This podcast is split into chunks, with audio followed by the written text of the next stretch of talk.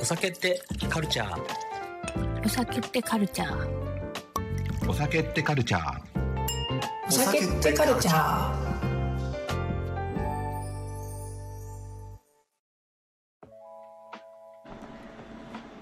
はい、ということで、今日はですね、急遽、ライブを、まあ、短い時間ではありますが、おはい送りしていこうと思います。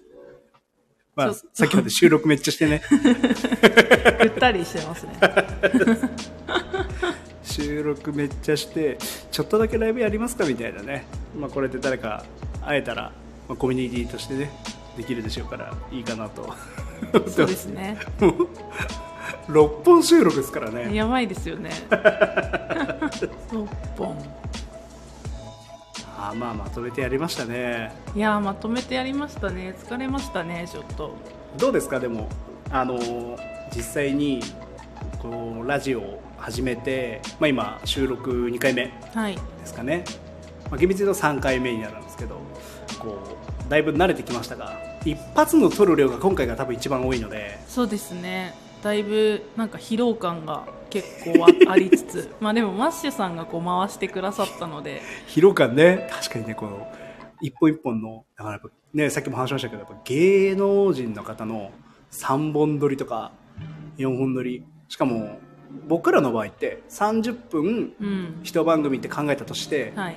を取って終わりじゃないですかやっぱあのーああいう現場って4時間取って切ってつないではいで30分の1本とかじゃないですかはい なんかちょっと改めて今あすげえなってねいやすごいですよね本当にこの時間にどんな人がねこの時間来る人って逆にどんな人なんでしょうねそうですよね夕方3時半3時半過ぎ、まだ来ない誰もすげえ集まってきたらそれはそれですごいですね みんな仕事してるみたいなまあリモートとかだとちょっとだけできたりもするのかなそうですね片はい、耳にね、はいだから BGM として使ってくれる人がね、はい増えてくるかもしれないですね楽しいっすわでもやっぱこうラジオやってみてこう大変なところもねいっぱいあると思うんですけど最近楽しいなって思えたところは何ですかえー、楽しいあそうですねなんか音声メディアだからこそ話しててきつくならないっあていうのがあってなんかやっぱ文章のお仕事をしていたり手で作ってても思うことなんですけど、ええやっぱ文章ってすごい伝わっちゃうから、うんうんすごく気をつけなきゃいけなくてこの言い回しだと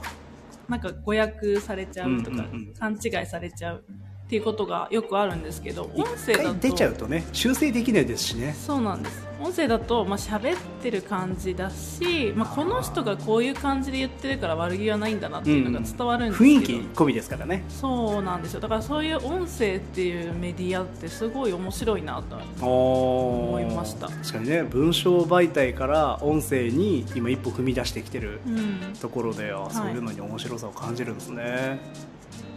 なんかそういう意味ではいっぱい踏み出してみて、はいよかったなっていうふうにね思いますいやよかったですよかったですこう番組作りしていく中で やっぱりこうなんでしょうね、まあ、ラジオの面白さはもちろんあるので、まあ、これをきっかけにお酒の飲み手がめちゃめちゃ増えたら面白いしそうですねで最近だとお酒飲めるけどあえて飲まないという人が多いという記事が出るぐらいですから、そうですねなのでめちゃめちゃ飲まなくてもいいから、うんまあ、ノンアルコールカクテルに今注力してるバーもね非常はにい増えてきてると思うので、ちょっと流れが変わるのかなっていう気がしますね、逆にテルラの方でノンアルコール系に、はいあのー着手しようみたいなのっあて今後あるんですかなんか一回コラムで私がよく妊娠中に飲んでたノンアルカクテルのはいあのレシピを出したことがあって、まあ、食いつきは意外と良かったので、うんなんか美味しいノンアルとかあればいいですよね確かにねそう意外とまあでもなんだろうなどういうシーンでみんなノンアルカクテル飲むんだろ確かにそうですねうなうおん店だったらあるかもしれないけど家飲み行って要はカクテル気分を味わいたいはいけどお酒いらないってことじゃないですか、んなんか、なんでしょうね。飲む側からすると、ちょっと想像しにくい。うんまあ明日朝早いとかあーあと、まあ、車の運転の前とか、車うんこれでも、そうね、それこそ、もし今、これを後日ね、聞いてくれてる人がいるんだとしたら、その、飲まない人、飲めるけど飲まない、あえて飲まないんだっていう人が、もしリスナーさんでいらっしゃるんであれば、はい、聞いてみたいですね。どういう時に、その、うん、お酒を選ぶ時があるのかどういう時に飲もうと思うけどノンアルを選ぶのかうんはちょっと聞いてみたいかもしれないです。確かにでも私も実は最近筋トレを始めて、はい、まあ、そういう関係でなんか週に今までなんか週に5 5日ぐらいは飲んでたんですけえど、ー最近数えたら週に3回ぐらいしか飲んでなかったりとかして、まあ、飲む時は結構しっかり飲むんですけ血ど中アルコール濃度足りて ない今日はもうあの収録で飲んじゃった収録でなんだかこらの後あのお酒のあのイベントというかイベントもあるしので飲むんですけど確かにねあ飲まないっていう日が基本僕の場合ないのあーででもお仕事的にねそうですね考えるとなんか飲まない生活が基盤にないうんうんうんでもなんか二日酔いがべあ、まあ、二日酔いするまで多分ね別に毎日飲んでるわけじゃないと思うのであそうですねなんかねそのちょっとしたって感じですそもうんもねう基本少ない時は本当に12杯を息をするように飲んでで飲むぞってなった時はもう徹底的に飲むみたいな 感じなのでゼロってことがないんですよねすぐるさんがおこんにちはすぐるさん来てくれたんですねこれ見えないかあしゅうああ大丈夫大丈夫ですあのコメントはゆきさんの方で拾っていただければいいですねさすがすぐるさんうんノンアルね本あるねなんかどういう時にその飲める飲めない人がノンアル選ぶのはなんかうんそうだよねってなるんですけど、はいあえて飲まないっていうなんかそうですね僕からすると新ジャンル新ジャンル新ジャンルですねまあでもお酒飲まない翌日とか2日間とか3日間とか抜いだ抜いた翌日の朝とかめちゃくちゃ目覚めいいですおーあんまないですねでも基本多分元気だからあ んまりなんか必要性はないんじゃないですかでもなんかあのーよく言いますよねなんかあのーいわゆる休館日はい設けようと思うと2日休まなきゃ意味ないそうでなんかそうみたいですねはい48時間肝臓が休まんないと1日目で前日のアルコールが抜けてでその翌日でそのアルコールの分解がない状態っていうこの2日目が一番ちゃんとした休館日になるので2日抜いた次の日の朝とか最高です最高ですか、うんちょっとアルコール抜いてみようかな無理かなあこんなに元気だったんだ私みたいなおー前にあのー僕のアカウントでアルコールお酒飲むか飲まないかみたいなのをやった時があってその時はあの飲まない人が80%なんですよねへえその僕のマッシュのアカウントをフォローしてくれてる人が答えてくれたやつは、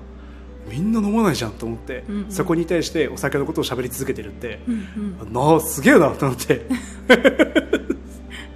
すぐるさんが、はい私も結構抜いてます雑 草って雑草ゆきさんじゃあ今雑草がいっぱい、 雑草私の庭もめっちゃ雑草が今すごいですすぐるさんでもお仕事でね抜いてるからそうですね泣かないと、うんあのーミントたちがねうん元気に育たないですからうねんすぐるさんってお酒飲むんですか飲むんですかねはなんかね一回あのーはいモヒートとかのレいシピについて相談もいただいたことがあってお酒飲まれるのかなって思ったんですけど、うんうんうんあんまり逆に言うとすぐるさんに飲むイメージはなくて、あそうなんですね、はいどうなんだろういやモヒート美味しいですよねやっぱね夏と言ったらモヒートでバー行って、モヒートはあるって言われると、とりあえ ず飲んじゃうとりあえずモヒート。全然出てこないみたいな 全然大丈夫。待てる待てる人 お酒、あの、おお魚の鮭は食べますが、おお酒は数年に1回。数年に1回。おもう正月とかではないんですね。もはやあれじゃないですか神に捧げる儀式ぐらい のす数年に1回食べたり飲んだりするものって逆にないかもしれないって今思いました。確かに一年年一とかはね、はいまあおせちとかそういうのありますけど確かに年数年に1回かえなんだろ数年に1回食べるもの飲むものってなんだろうなうないっすね、うん思いつかないね数年に1回数年に1回数年に1回の飲むもの食べるものすごい考えちゃったえなんだろうなんかあるかもしれないですけど言われたらそういえば食べてないの でもそれぐらいなんか別になくてもいいってことですね多分多分ね逆に言うと僕多分ね塩辛塩辛数年に1回かもえなんでですかなんそかんなに好きじゃない僕の中で塩辛ってお店で食べる時もはい当たり外れがすごく大きい気がしてるので、はい誰一緒に行ってる人が塩辛頼んだ時に食べるあから相手が塩辛食べる人じゃない と並ばないんですよー面白いでも塩辛でも実際私も東京のお店では食べないかもあなんかそのお魚が美味しい地域に旅行行ったら頼むたりとか、え昨年16年ぶりにカクテル飲みました16年ぶりえ犠牲になったお父さんがご馳走してくれましたえなんかあれじゃないですか中学校卒業してますもんねえ16 16年年 ってすごいなんかカクテルってこういう、まあ、飲食に携わる仕事してると身近にあるし飲む人しかそばにいないのでその飲んでない人の世界線と交わることがないんですよでもそうですよねでも確かにお仕事私お仕事別にお酒だけじゃないのでいろんな人に会いますけど確かに毎日飲むっていう人少数派かもしれな意い外とそうなんですよね、はいでもなんか飲む人しか集まらないコミュニティにいるとみんな飲むじゃないですか、うんうんなんかそれを知るとすごく世の中って狭いなっていう気が 自分のね見てる世界がはいはい狭いんだなってやっぱ、あーまあでもそうか思もわしれさないれますね、うんだってそれこそ高級レストランで働いてたらその高級なものを食べる人がいっぱいいるわけじゃないですか、そうですねなんかみんな求めてんだなって思うけどそれって全体像のほんの 0. 点何パーセント、0.0何パーセントの話で、うんうん外出たらやっぱりこう1回数万円よりも1回やっぱワンコインで済ませたいみたいな人の割合の方が絶対高いとああまあそうかもしれない見えなくなっていきますよねそうですねでもこの前私あのー東京都から創業助成金っていう助成金を取ろうとしていて、ええなんかコンサルティングに通ってるんですけど、はいそこでなんか市場について書かなきゃいけないほうとほこうろがあってでテンダっていうものに対しての、ま、ものに対するそれに付随する事業に対する助成金だったんで、はい家計調査っていうのを調べなさいって言われておおーえで一緒にその先生と家計調査を見たら日本人のその家計を一体なんかいくら拠出してるかってうんういんう平均値えはいが出てて、でそれ全部あの収入別になってるんですよおー年収別、はいはいはい階級になっててで多分テイラーの読者は割と上目だろうっていうことで、い仮にね一番上の層、はい。ね、世帯年収700万以上だったかな、うんうんのところを見たら月家計に外食費いくらだと思いますー平均で、うん。年収700万円で、で、家計平均値ですよね。はい、家計700万なあの世帯年収世帯年収か。世帯年収700万以で、上を以上か。のの平均値。え、10万。 2万円だったんですよえ、低 いほんと使ってるイメージですよねイメージはありますね。ままああ、でも平均なんで上下あったとして、全う然わそれでも2使わない人万うんか。そうすごい少ないと思って外食に2万って、下手したら1回で終わりませんいや終わりますよねまあ何人で行くかだけどまあだからファミレスに週に1回行くとかそういう感じなのかなああ、でもそれが一番近いか。ええそれ世帯年収だから、まあ、基本じゃあ、お父さんお母さんですっていうイメージで2人で働いてだったり、基本2人がって考えた時に1人1万円までか1回で終わっちゃうなあ一人で2万じゃなくて世帯で2万だったんですよねあそうそうだから1人1万円じゃないですかそうそうだから1回で終わっちゃうなと思ってうんね飲みに行ったりとかしたらねそうですねちなんて全然もっと使っちゃってるなと思ってすごだから多分その私たちの周りにいる人たちって多分相当なんかまあお酒とかそういううん空白の部分にねお金かけれる人たちというかかけたい人たちそう限られたじ人数で言ったら人数の母数母数んからなって比で見たらすごいパーセンテージ低いんだろうなっあて思っーてでそうやって考えるすとごいなそうオセンティックバーの市場ってすごくあの全体で見たらめちゃくちゃちっちゃいけど、うんでもそれでも回ってくってことはそういうことなんだなあでもそうですね、すごいなそうなんですよね。ええ想像以上に低くてびっくりしましたそうえなんですだって世帯年収700の人が平均値 200, 2万円なわけじゃないですかはい。で平均の家族人数が3人でした。あーだから3人子計算供なのかな。お大人2人、子供1人。まあ、でいろんな家計がいらっしゃると思うね。1人の人も入ってるし、そこには。 2二人の人も入ってるしはいはいはいえー、でもそれでも平均値取ってって2万ってうん。すごいっすね、そのなんかお酒っていう分野がなかったんでその外で飲む酒っていう分野なかったんで外で食べるものに対してだからお家で買うお酒は多分別だと思うんですけど、ええ食材費とかでも外食外食なんでに入ってないですもんねいやー2万円は低いなねですよねそうなんですよ衝撃衝撃でしたなんかよくバーってそんな競争率の中でやってますねいやそうなんですよだからなんかね今日も収録でお聞きしましたけどバーって常連さんが30人ぐらいいたら回る世界線なのかなって勝手に思っちゃって確かにね、まあ、よほどいろんなものにお金かけなければいけますねうんあとはその人たちがなんすかちゃんと来てくれることうんうんコンスタントに来てそれなりにお金を使ってくれればそうですねだからそう5000円で週1回う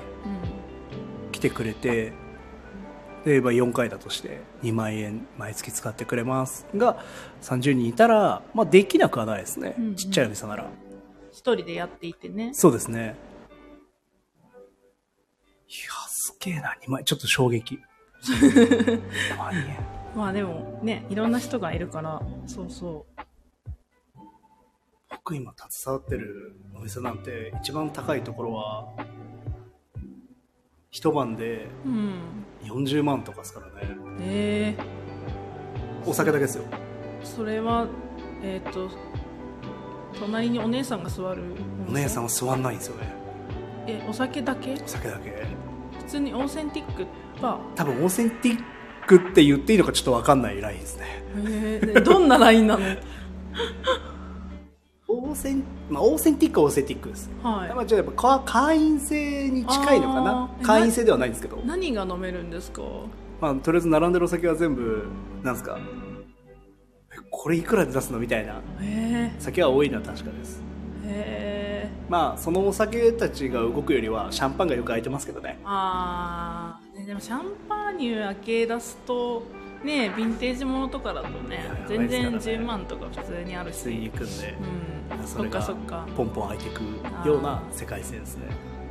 確かにでも私も西麻布のレストランで働いていて、まあ、高高級まではいかないカジュアルフレンチって感じで、はいま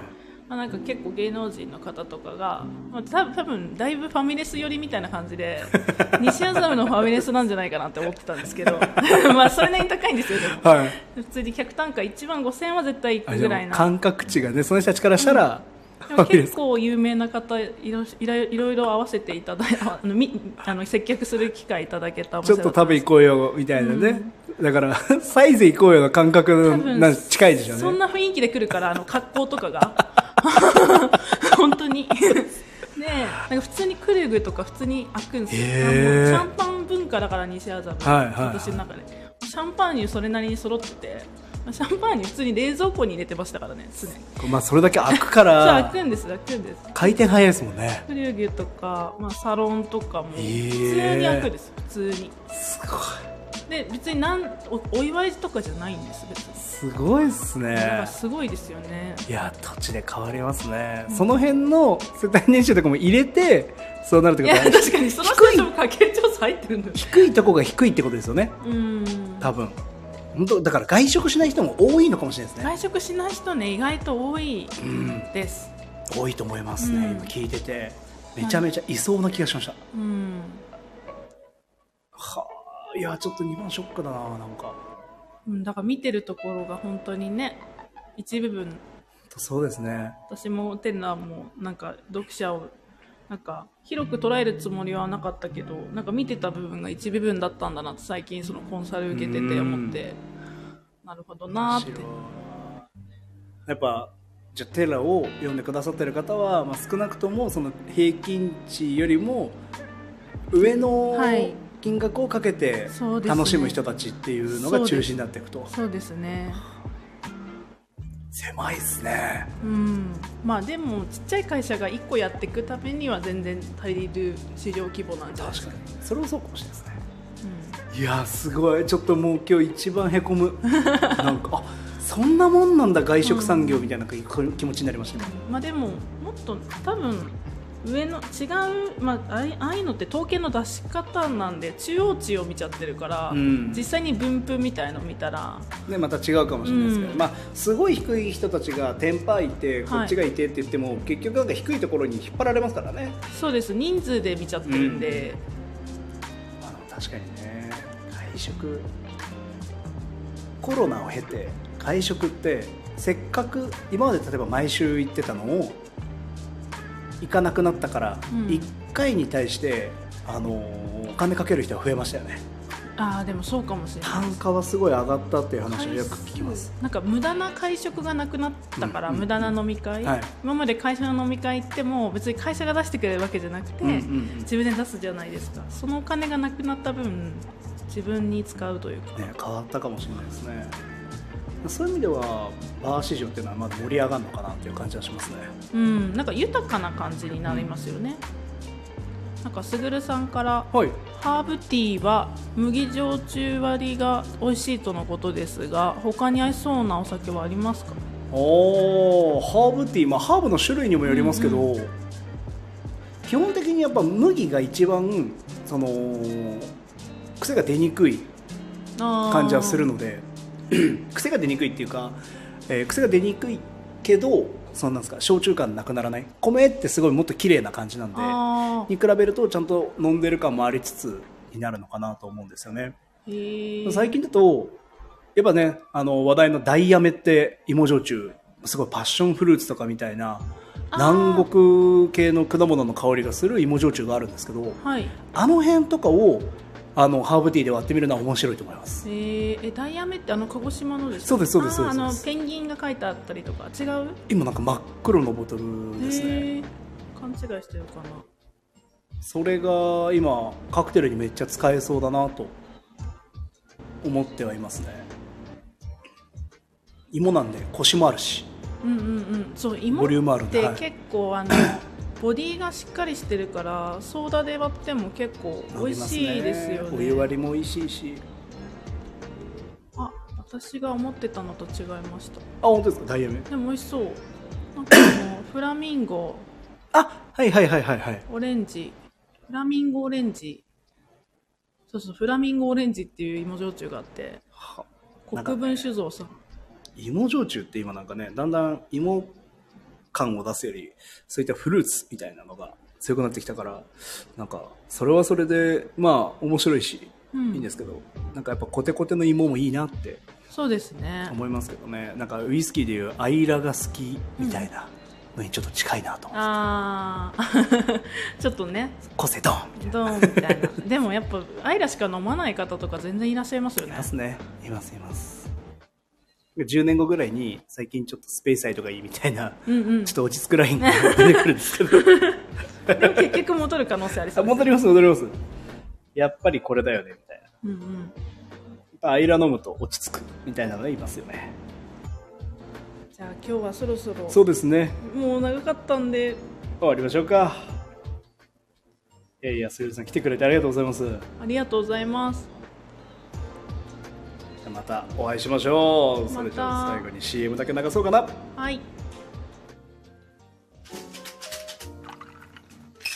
お酒と一緒にこちらもどうぞ。テルラといって、人と人、人とお酒文化をつなぐ飲食店限定のフリーマガジンなんです。お酒文化に携わる魅力的な人たちの思いをぎゅっと詰め込んでます。設置店舗は公式インスタグラムで。お酒ってカルチャーお酒ってカルチャーお酒ってカルチャーお酒ってカルチャー